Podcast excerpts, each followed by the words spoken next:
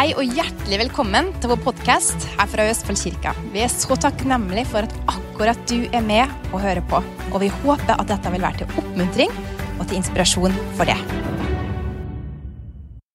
Er dere klare for å motta Guds ord i dag? Er dere klare for å, at Gud selv, selveste Gud snakker til deg? Er det noen som tror på det?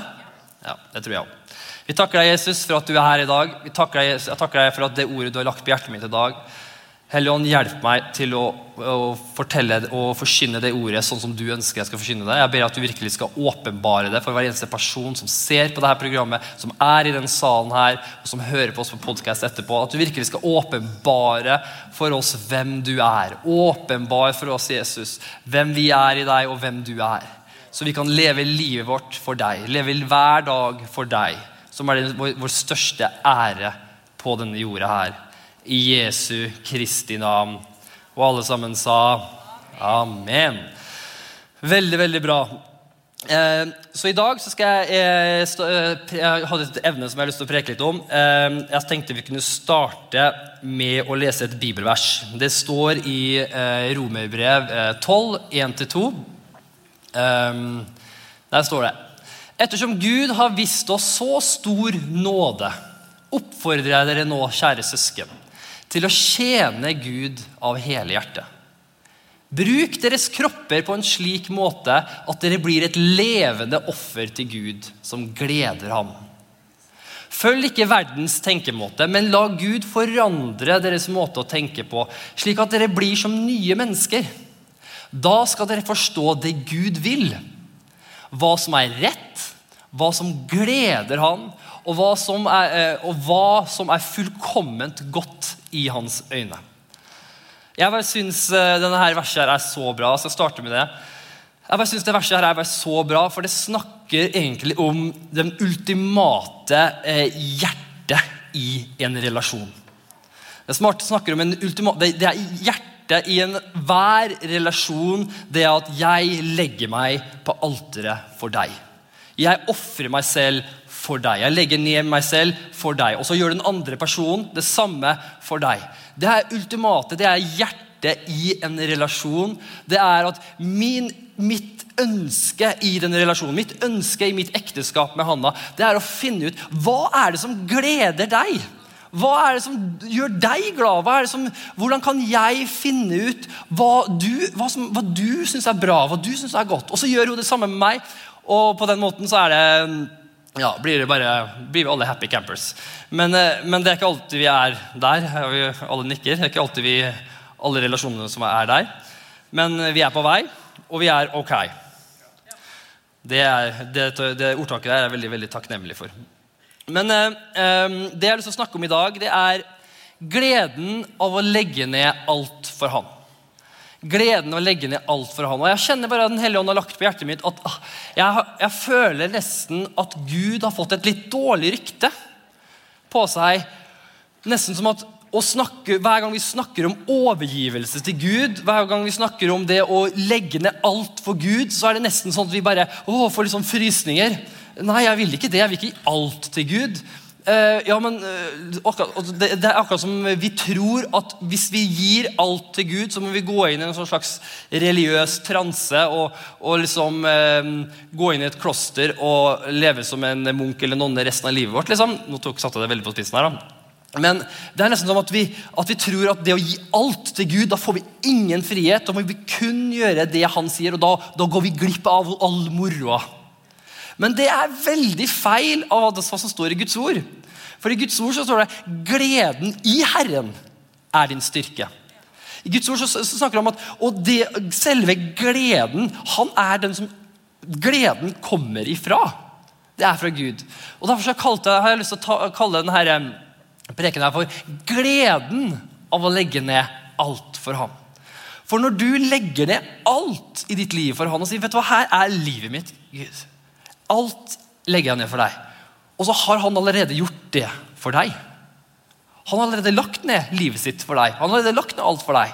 Vet du hva som skjer Da Da kommer sann glede inn i livet ditt. Og da begynner faktisk det ekte livet med et eventyr hver dag.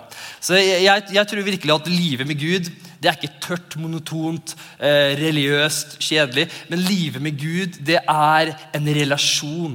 Det er et eventyr. Det er noe, det er nytt som skjer hver dag. Det er, det, er, det er, noe fantastisk som vi faktisk kan få lov til å komme inn i. Men da er det veldig viktig og det jeg også om forrige gang, da er det veldig viktig at vi, at vi, liksom, eh, at vi ser på livet med Gud som en relasjon. Ikke som prinsipper, ikke som religiøse vaner og plikter. Men vi ser på det at det er en relasjon mellom meg og deg. Og med en gang jeg begynte å se det, forstå at Livet mitt med Gud er en relasjon. at jeg kan finne, Hva er det som gleder ditt hjerte, Gud? Faktisk, Hva er det som gleder ditt hjerte? Og I en relasjon så finner vi ut det som, det som, det som sto i bibelverset her, Hva er det som gleder Guds hjerte?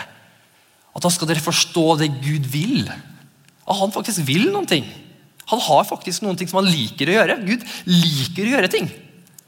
Og Hva som er rett, og hva som gleder ham, og hva som er fullkomment godt i hans øyne. Så det skal vi utforske litt i dag. Så, men det jeg oppdaget, jeg har det at når vi skal legge ned livene våre så vi i Bibelen at vi skal legge, la livene være som et offer innenfor Han. Eh, jeg tenkte egentlig å kalle prekena mi liksom, 'legg alt ned på alteret'. Uh, Gamle testamentet snakker mye om alter. Uh, da snakker, når, vi snakker, når, vi tar opp offerpenger her i dag, så, uh, hver søndag, så snakker vi også om offerpreken. Offer betyr måte, På Gamle testamentet så hadde de alltid et alter der de tok måte, dyr og alt, jeg skal ikke gå inn på det nå, men de tok måte, det beste de hadde, og så ga de det til Gud. Det, det, som er greia, men det som er greia å legge ned alt for Gud, det er ganske enkelt når du ikke har noen ting.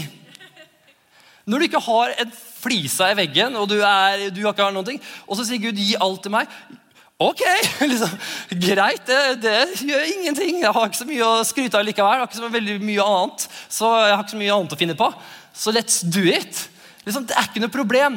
Men problemet kommer når du er velsigna. Og vi i Norge vi er jo den mest velsigna folkeslaget i verden. Som er fantastisk som vi ikke skal ha dårlig samvittighet for i det hele tatt, som er bare virkelig, eh, virkelig en velsignelse som vi faktisk skal bruke til å velsigne andre. Så, så vi, men det som er ofte problemet er at når vi er velsigna, da kan det være problemer med å faktisk gi alt til Gud. Eh, og Det ser vi gjennom hele Gammeltestamentet. Derfor er det, derfor er det jeg har lyst til å snakke om i dag, jeg om at når vi gleden av å legge ned alt for Gud, så har jeg lyst til å eh, zoome litt inn i dag på velsignelsene våre. At Gud faktisk ønsker å velsigne deg. Gud, det står i, i Romer, ikke Romerbrevet, men det står i um, Efeserbrevet 1 så står det at all åndelig velsignelse i det himmelske rom har vi fått i Jesus Kristus all åndelig, all velsignelse som er i himmelen, det vil jeg si er ganske mye. Det er alt, det. Har vi fått tilgjengelig. Men mange ganger så, mange ganger så, så, så blir det liksom sånn at jeg vet ikke, ta, ta det eksempelet. Hvor mange er det som husker, eller som har hatt barn sjøl, og, og, så skal du ut på å kjøpe julegave med barna dine? Og så sier du, og så, og så, Hvor mange er det som har bare gitt barna penger til å kjøpe gaver til deg sjøl. Er det noen som har gjort det? Vi gjorde det, jeg gjorde det forrige jul, så sa jeg, og barna mine hadde kjempelyst å kjøpe julegave til meg. Men de hadde jo ikke noe penger. Så, så da sa jeg ok, her har du 300 kroner til å kjøpe julegave til ikke bare meg, da, men til eh, familie og slekt. og sånn. Og De bare sprang ut og kjøpte masse julegaver. Og, og så endte vi med at de, at de kjøpte julegave til alle andre, bortsett fra meg. da. Men de lagde jo noe fint til meg, da. Eh, så det ble jeg veldig glad for. da. Men, eh, men, det som er greia, at, eh, men det som er greia, det er ofte, men sånn er velsignelse. Det er det som er velsignelse. All velsignelse kommer fra Gud. Det fins ingen velsignelse som ikke kommer fra Gud. Det betyr at alt vi har fått, har allerede kommet fra Gud opprinnelig. Så Du tenker kanskje å, jeg er veldig flink på den jobben. her. Ja, det er du, men det er fordi Gud har velsigna deg med at du er flink på jobben. At du velsigner deg med et sinn. Han har gitt deg evner, talenter. Han har velsigna deg. At du er kanskje atletisk. og Gud har velsigna deg. Du har kanskje mye penger, du har kanskje fått eh, kjøpt deg ditt og datt. Gud har velsigna deg. Du er velsigna for en grunn. Ja, men du vet ikke hvor mye jeg jobba. Ja, du har jobba, du har fått et pågangsmot, en, en ånd av å kunne jobbe hardt. Og hva er det? Det er en velsignelse. Så alt det du har fått, det er fra Gud. Det er velsignelse, og mange vil kanskje ikke innrømme det. Man synes det ja, men ja, jeg er min egen person. Og, ja, det, det er du, men, men, det er faktisk sånn det er. Gud er opphavet til alt. Og han er en, alt godt kommer fra ham. Og han har allerede gitt deg velsignelse. Da blir det nesten som barna mine. når jeg går, Vær så god, gå ut og kjøp. Og så kommer jeg på julaften så pakker jeg opp, og så får, ser jeg liksom, den fineste gaven fra barna mine som jeg har betalt for. Men vet du hva, jeg blir så glad. Altså, det her er noe, de, de, de, ser, de, ser, ikke å, jeg har fått det fra men De har tatt eierskap for de pengene jeg, jeg, har gitt dem. Og så har de gått og kjøpt noe til meg, og jeg, det gleder hjertet mitt hver gang så masse. Så Neste år så kanskje jeg gir dem litt mer penger. da. Vi får se. Eh, kanskje det blir dyrere, men da jeg men da må dere kjøpe kjøpegave til meg. Nei da. Nei da. Men poenget mitt i det her er at vet du hva? Så Gud, all velsignelsen vi har fått i livet vårt, det kommer fra Gud. Vil, men, det, men, det, som gleder hjertet til Gud, at han vil mange ganger at vi skal gi det tilbake til han. At vi skal, ikke, ikke kanskje alltid gi det tilbake til han, men at vi skal legge det ned for han. For det som er hjertet til Gud, og det her sier jeg om og om og om igjen Hjertet til Gud er ikke først og fremst velsignelser. Velsignelser er, en, er noe som kommer med pakka. Hjertet til Gud er å ha en relasjon med deg. Hjertet til Gud er at du skal kunne kjenne han, og, han kunne, og du skal kunne bli kjent av han. At det skal sammen bare kunne bare leve livet sammen. Det er hjertet til Gud. Og ut ifra at du kjenner Gud, som er all, kilden til all velsignelse, så blir du velsigna. Det er en del av pakka. Men mange ganger så kan vi bli litt lurt. at mange ganger så, så begynner fokuset vårt, og Når vi blir velsigna, begynner fokuset vårt å gå mot velsignelsen. Og så handler det egentlig alt om velsignelsen. Og alt vi ber om, handler om 'Å, Gud, velsigne meg'. velsigne. Og det, det, det Man er alle de sesongene der vi, jeg har vært der sjøl, at nå, vet du hva, nå er Nå, Gud, velsigne meg, kjære Jesus. Jeg trenger å bli velsigna. Og det er vi alle sammen. Men det jeg har lyst til å bare oppmuntre til i dag, vet du hva, at velsigne, det å kjenne Gud er velsignelsen. Og alt rundt det. Helbredelse, økonomisk velsignelse. Alt du noen gang måtte trenge materielt, åndelig, eh, for sjela di. Glede, fred. Alt er i Han. Han har alt han trenger. Og alt er i det ordet pappa. Han er min pappa Gud. Det betyr at du er hans største skatt. Og alt han har i himmelen, er ingenting i forhold til å ha deg. Alt jeg har i huset mitt, er kjempefint. og Hvis noen riper bilen min, så blir jeg litt frustrert. Men, for jeg er glad i bilen min, jeg er glad i tingene mine. Men i forhold til barna mine så kunne jeg bare kaste alt bort for barna mine. Og så Samme er det med Guds rike og deg også. Det, du er så verdifull for Gud. Ok, Så det jeg har lyst til å snakke litt om i dag, det er egentlig, jeg har lyst til å prate med deg, hvordan kan vi legge ned alt innenfor Gud? Og, og hvordan, kan, hvordan, skal vi, hvordan bruker Gud velsignelse jeg skal virkelig prøve å få ordlagt det her sånn som Gud har lagt det på hjertet mitt. Så du får bare be for meg inni meg at jeg skal klare det. Men hvordan, Gud, hvordan bruker Gud velsignelse i ditt liv? Og, hvordan, og hva bruker han velsignelsen i ditt liv for? Ok? Så Da har jeg lyst til å bruke eh, Abraham som eksempel. Jeg har lyst til å snakke litt om Abraham i dag. For eh, Abraham han var jo eh, den eh, mannen som kanskje var mest velsigna. Eller, eller, som eh, ja, ble ja, kanskje mest velsigna på hele, i hele Gammeltestamentet. Men han også den personen som ble testa mest i velsignelse. Og Jeg har lyst til å snakke med deg litt om i dag hvordan Gud bruker velsignelse i ditt liv for ikke bare å velsigne deg. For det, det, er nummer én. Gud ønsker å velsigne deg. Gud elsker deg, han ønsker å velsigne deg. Hvorfor? For du er barnet hans. Han bare elsker deg. Han vil at du skal bli glad. Men det som er greia også at velsignelse er ikke bare 'Å, så glad, jeg har velsignelse, og alt er flott og alt er fint'. Nei, velsignelse kommer med ansvar. Så for å kunne være velsigna, så må du ha karakter for å kunne bære det. Og Derfor så kan ikke Gud bare utøse all velsignelse over deg hvis ikke vi takler å bære det. Han er ute etter å velsigne deg så mye han kan. Men hvis ikke vi takler å bære velsignelsen, så kan det mange ganger ødelegge oss.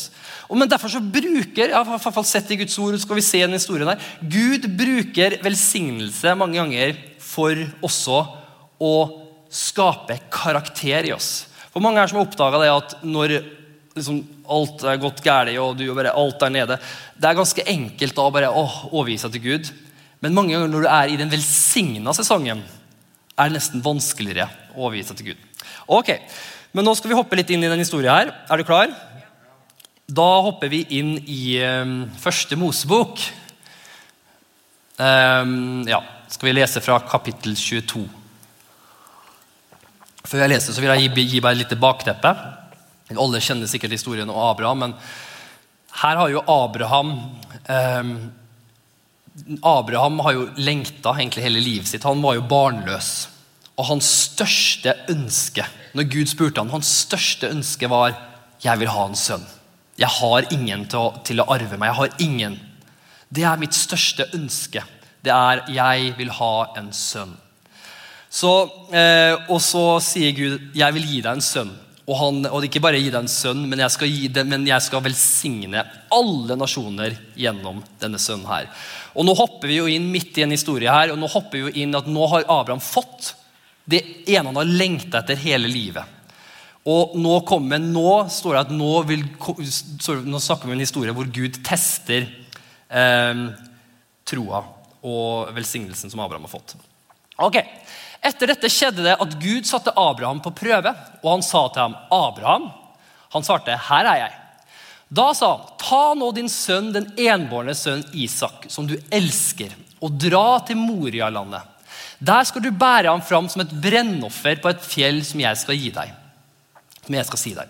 Om morgenen sto Abraham tidlig opp og salte eselet sitt. Han tok med seg eh, to av sine unge menn eh, og sin eh, sønn Isak. Så kløvde han veden til brennofferet, brøt opp og dro mot stedet Gud hadde sagt ham. På den tredje dagen da Abraham løftet blikket, fikk han se stedet langt borte. Abraham sa til sine unge tjenere, 'Bli dere her med eselet. Gutten og jeg vil gå, uh, gå dit bort for å tilbe.' Og så kommer vi tilbake til dere. Så tok Abraham veden til brennofferet og la den, på, eh, la den, på, sin sønn Isak. Han tok ilden og kniven i hånden, og så gikk de to sammen. Men Isak talte til sin far Abraham og sa, 'Min far.' Han svarte, 'Her er jeg, min sønn.' Så svarte han, 'Se ilden og veden, men hvor er lammet til brennofferet?'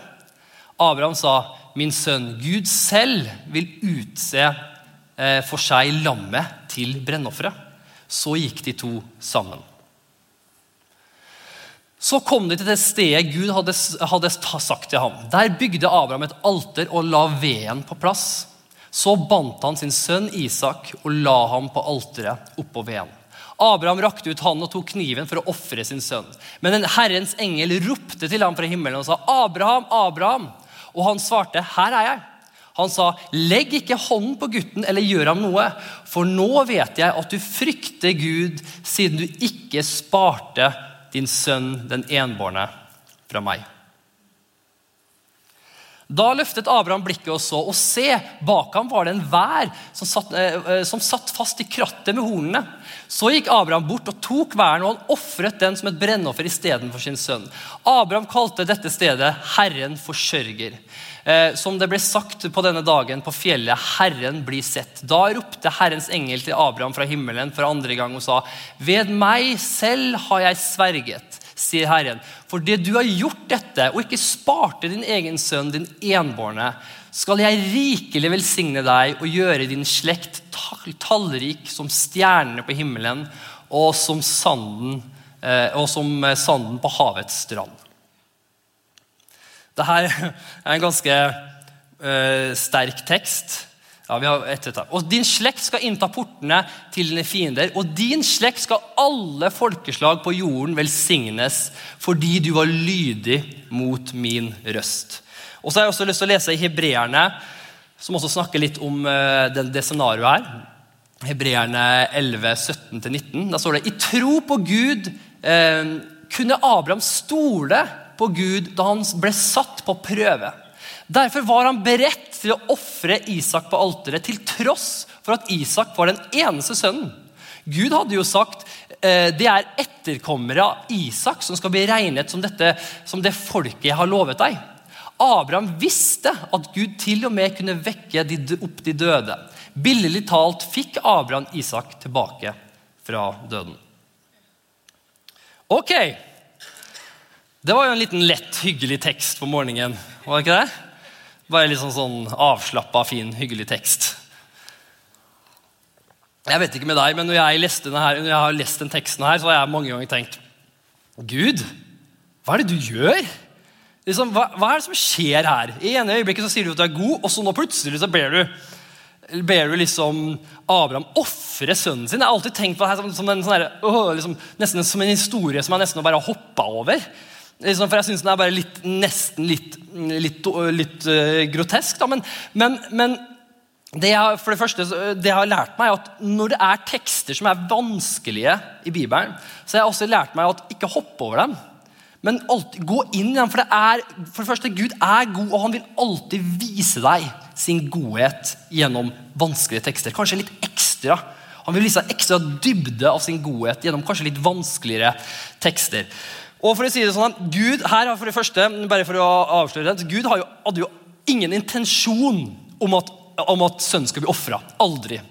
Han kom aldri til å tillate det til å skje. Så Det var aldri en case. Mange ganger så henger vi oss veldig opp i det. Men det var aldri, han kom aldri til å la det skje. Og det ser du gjennom hele Gamle testamentet, at hvor ufyselig Gud syns barneofring og alt det greiene var. Han talte mange ganger hvor mye han hata står det faktisk, hvordan Gud hata barneofring mot, eh, mot mange folkeslag som gjorde det. Så det, det her har kun skjedd én én gang. Og, så, og hvis, du, hvis, du, er første gang du hører det her og synes det er litt rart, så vil også, så jeg også nevne at Jesus også, sa jo også at la alle små barna komme til meg. Han elsker barn. Så Derfor, derfor mange ganger kan teksten her bli litt motstridende eh, mot hverandre. Men det, det, som er viktig å se i den teksten her, det er virkelig at det her, her er jo flere ting. Abraham har blitt velsigna. Vi kan se en tekst som et bilde for vårt liv. Abraham har blitt velsigna med det største i livet sitt. Og så ber Gud Abraham å gi fra seg velsignelsen. Hvorfor gjør han det? Hvorfor gjør han det? Jo, for mange ganger så blir velsignelsen det største i livet vårt. Og veldig mange ganger så lar vi velsignelsen bli guden vår istedenfor han som ga oss velsignelsen. I historien om Israels folk som gikk ut av Egypt, så står det faktisk at når Israels folk gikk ut av Egypt, så står det at Gud velsigna dem med store rikdommer. står det. Han fikk egyptiske egypterne til å bare gi masse penger til Israels folk. Bare gi gull og alt edelstener og alt de hadde, bare ga dem. Bare sånn, det er Helt overnaturlig event. Så når Israels folk gikk ut av Egypt, så var de steinrike. for å si det sånn. Og, og når de kom inn i ørkenen, hva gjorde de da? De lagde en gullku med velsignelsen de hadde fått av Gud. Ser du det? Og det her er ofte mange ganger har jeg oppdaget oss og mitt liv, mange ganger når Gud velsigner For alle her, vi er velsigna. Men mange ganger når Gud velsigner oss, så kan vi ofte bli sånn at vi, at vi skifter fokus fra Gud til Gud velsignelsen. Og bare for å si det bare med den historien her, så sier det at det her, det her er en sånn engangsevent. Og Grunnen til at Gud ba han gjøre deg ofre sin sønn, som han aldri kom til å tillate å gjennomføre igjen, var for en grunn. Og det kommer han aldri noen gang til å gjøre igjen. Det er kun én gang det her skjedde, og det kommer han aldri noen gang til å gjøre, og det skal komme tilbake til hvorfor han gjorde det etterpå. Og det er en veldig viktig grunn at han gjorde det. Men så, så hvorfor velsigner Gud oss? Hvorfor velsigner han oss? Og det, nå skal jeg gå gjennom liksom tre punkter hvorfor Gud velsigner oss. og så skal vi komme tilbake til det siste punktet etterpå. som jeg skal bruke litt mer tid på. Og det er jo nummer én han elsker deg. Han elsker Abraham. Han ønska å møte Abrahams behov. Han så, det står i Guds ord sånn at Hans inderlige lengsel var å få en sønn. Hans inderlige lengsel var å få en sønn. og Derfor så elska han Abraham, og han ga det til ham. Men nummer to han også velsigner deg også for å teste deg. Hvorfor? For Gud ønsker å velsigne deg mer. Og, no, og hvis ikke du takler den velsignelsen du har fått, vet du hva? Da, da kan ikke Gud velsigne deg mer. Og Derfor så bruker ofte Gud velsignelser for å teste oss. og Det har jeg oppdaga mange ganger i mitt liv. At Gud har velsigna meg med noen ting. Og så har han sagt etterpå at Kenneth, nå vil jeg at du skal gi bort det. Ja, men Gud, du ga det jo til meg. Nei, jeg ga det til deg for å gi det videre. Og Mange ganger så har kanskje Gud sagt til meg at jeg vil at du skal begynne med det der. Og så, og så, bare Yes! liksom, Jeg får lov til å begynne med det. Og så begynner jeg med det, jeg synes det er kjempegøy og fantastisk, og så plutselig sender meg Kenneth, nå vil jeg at du skal ta en pause med det der. Og hvordan, hvordan gjør det? Han tester oss. Til at, hva er, hvem er din Gud? Er det, er det gullkalven? Eller er det han som ga deg velsignelsen? For at hvis vi hele tida, og det her er hele tida strugglet som, jeg, som man, man, kan gå imot, man kan hele tida gå imot at velsignelsen er det som jeg fokuserer på. Alt det Gud kan gi meg, all hans hender, det er det jeg fokuserer på. Og så glemmer vi relasjon med Gud. At han er en Gud som ønsker hjertet ditt. Han ønsker å bli beundra av deg. Han ønsker, å, han ønsker, å, ha en intim relasjon med deg. Og Derfor så bruker han dine velsignelser mange ganger til å vise deg at du faktisk tilber velsignelse akkurat nå. Det er sånn der, Ikke for å si fy, fy på deg. Nei, nei, nei. Han sier for det er status quo akkurat nå i ditt liv. Og det har jeg sagt mange ganger. at mange ganger så Gud bare visst meg, Kenneth, Akkurat nå så er eh, Netflix din gullkalv. Og nå, og nå trenger du Kenneth, å ta en pause fra det. Men kjære Jesus, du har jo velsigna meg med denne fantastiske underholdningskanalen. Hvorfor i all verden skal jeg gi fra meg det? Det er jo så fantastisk. Og slapper sånn av, Gud. Å, men men mange ganger hvis Gud ber deg om å gi opp noen ting, og du Ja, men jeg trenger det. Oi, hva er det et tegn på da? Det er et tegn på at du har satt det foran Gud. Og Det er ikke for å dømme oss, eller noe sånt der, men det er faktisk i Guds godhet. Ønsker Gud å vise deg at vet du hva? Det der som du har satt til Gud nå, den gullkalven som du har laget for deg sjøl nå, vet du hva? den kommer ikke til å gi deg noe glede. Den har ikke noen kapasitet til å gi deg et bra liv. Den kommer til å svikte deg, den kommer til å la deg ligge der eh, og ikke ha det noe bra. Mens jeg er din sanne glede. Jeg er det du trenger. Derfor så ser Han akkurat noe han avslører løgner. egentlig. Og så På den måten så får han oss til å fokusere tilbake til kilden, som er han. Amen. Er vi med? Alle sammen kan tenke på en gullkalv i livet sitt uten å få fordømmelse. Halleluja. Det er veldig, veldig bra. Så, så, Gud bruker velsignelse mange ganger for å teste oss. Og når Gud, og det her, er, det her er oppdaget, når Gud tester deg med det her, så handler det om stoler jeg på deg. Stoler jeg på at du er kilden til min glede? Stoler jeg på at gleden i den som tar sin tilflukt til Herren, skal glede seg. Han skal for alltid juble av glede. Stoler jeg på at du har kapasiteten, selv om jeg gir opp det her, noe som jeg klynger meg til, og, og jeg tror at det her er min glede, og det her er min krykke i livet som jeg støtter meg på når jeg ikke har det så bra, og det her er mitt skjulested. Og så plutselig sier Gud slutt med det nå. Plutselig så blir føler at du, at du blir redd, og du føler at 'å nei, jeg har ikke noe å lene meg på', jeg har ikke noe å støtte meg på'. Men det, det, gjør Gud med vilje. Hvorfor? For han sier, 'Jeg er den du kan lene deg på'. Jeg er den du kan støtte deg på. Og På den måten så, så, så, drar han deg til Gud. Og når vi er lydige, når han sier sånne ting som deg, at vet vet du hva, nå vil jeg at du skal ta en pause med deg, nå vil jeg at du skal gi det der, nå vil jeg at du skal eh, gjøre det der. Og så er vi lydige mot han og gjør det og stoler på vet du hva, vet du hva akkurat nå jeg føler at det her er skummelt, jeg føler, at jeg, jeg, jeg føler egentlig at jeg trenger det der, men akkurat nå så stoler jeg på deg. Og hver gang jeg har gjort det, så har jeg bare kjent at han har bare møtt meg med, med, med mye mer enn det jeg noen gang kunne fått ut av det der, har han gitt til meg. Og så har det mange ganger kommet tilbake igjen etterpå, og, og, og med, da, med en riktig fokus. Og mange ganger så har det ikke vært bra for meg helt at jeg måtte bare stoppe med det. Så det er uh, nummer to. Han ønsker å teste deg. Og så kommer vi til nummer tre. For noe større. Alle som sier 'for noe større'.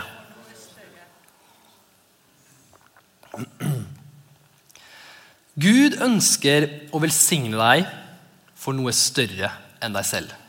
Vi er ikke på denne jorda her bare for oss selv. Vi er ikke på denne jorda her for å overleve.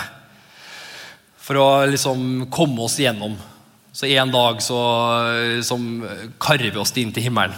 Det er ikke sånn Gud har skapt oss til å være. Gud har skapt oss til å være overcomers. Han har skapt oss til, til å være seierherrer. Han har skapt oss til å, å, gå inn i denne jorda her, infiltrere verden med hans godhet.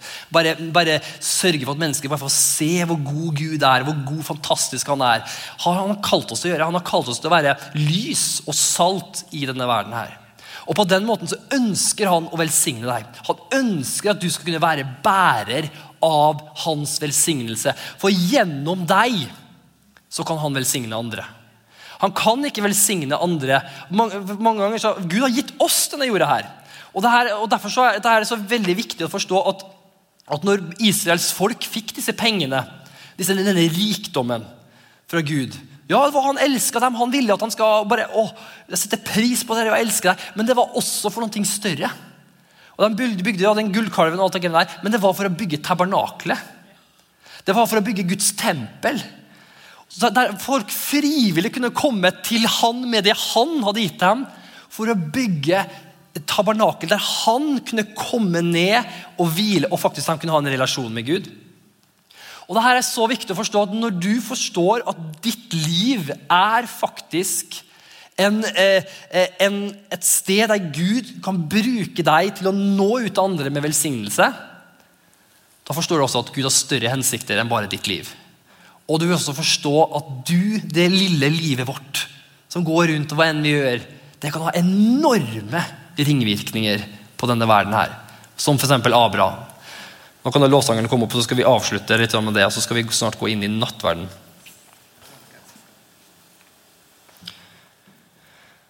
Så du er kalt til å leve for noe større enn deg selv. Tror du på det? Du er kalt til å være velsigna.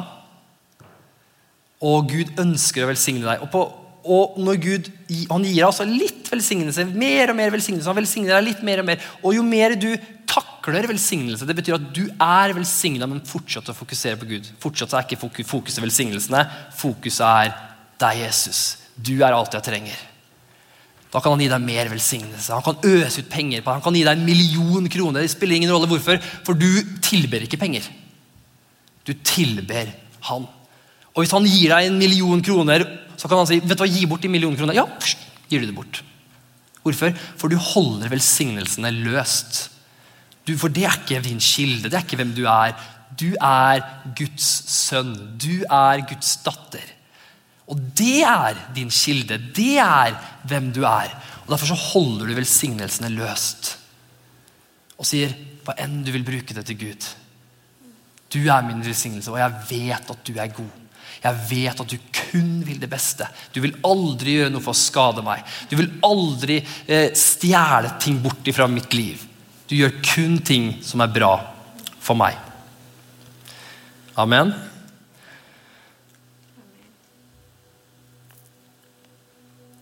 Så, så for noe større enn deg selv. Så Abraham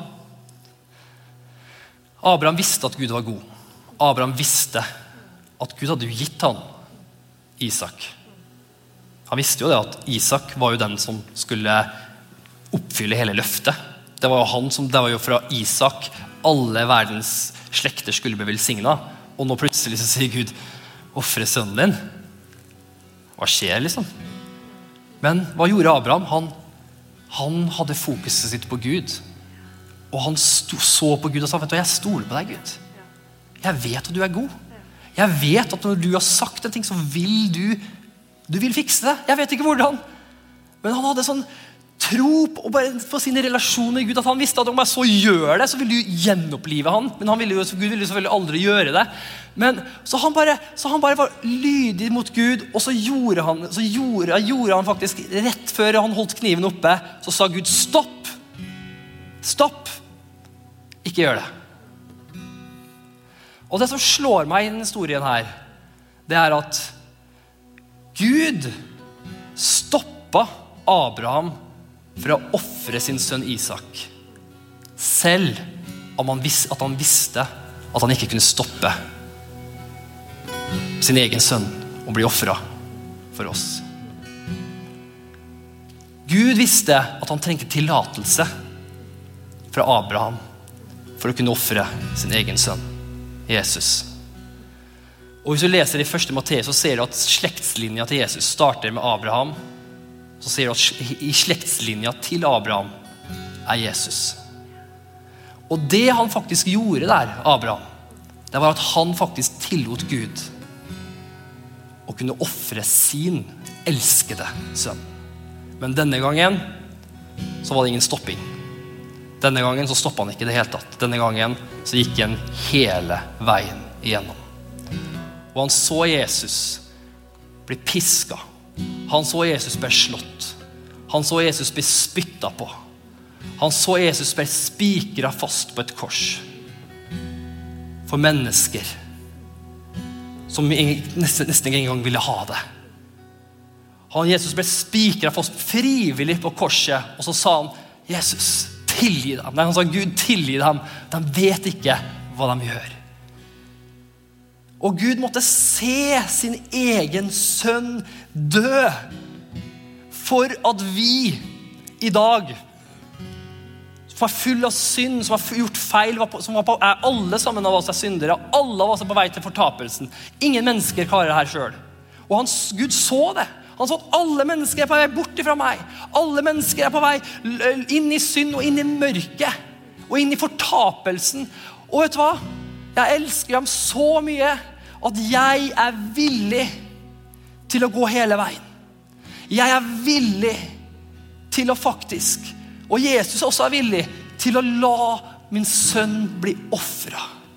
For at du skal kunne bli tilgitt. Så at du skal kunne bli rensa i Jesu Kristi blod. Sånn at du skal kunne få muligheten til å bli kalt Guds barn i dag. Og på grunn av det offeret Jesus gjorde, så kan vi sitte her i dag så kan vi komme med frimodighet innenfor Guds trone og så si Her er jeg, og du er helt ren. All synd er borte. Ikke pga. at du har fått det til selv, men kun pga. det Jesus gjorde for deg på Golgata kors. Amen. Nå skal vi straks ta nattverden, så kan møtesvertene komme fram. Så skal vi dele ut straks nattverdselementene.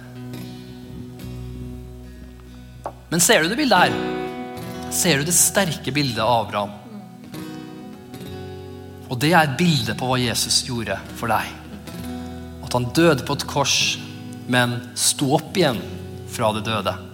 Beseira alle mørkets makt. Og i dag så sitter han ved Guds høyre trone og skal en dag komme igjen for å dømme levende døde.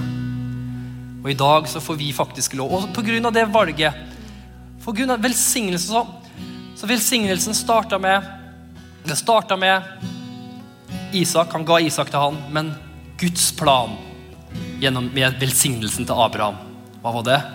Til å velsigne alle verdens folk. Gud hadde en større plan.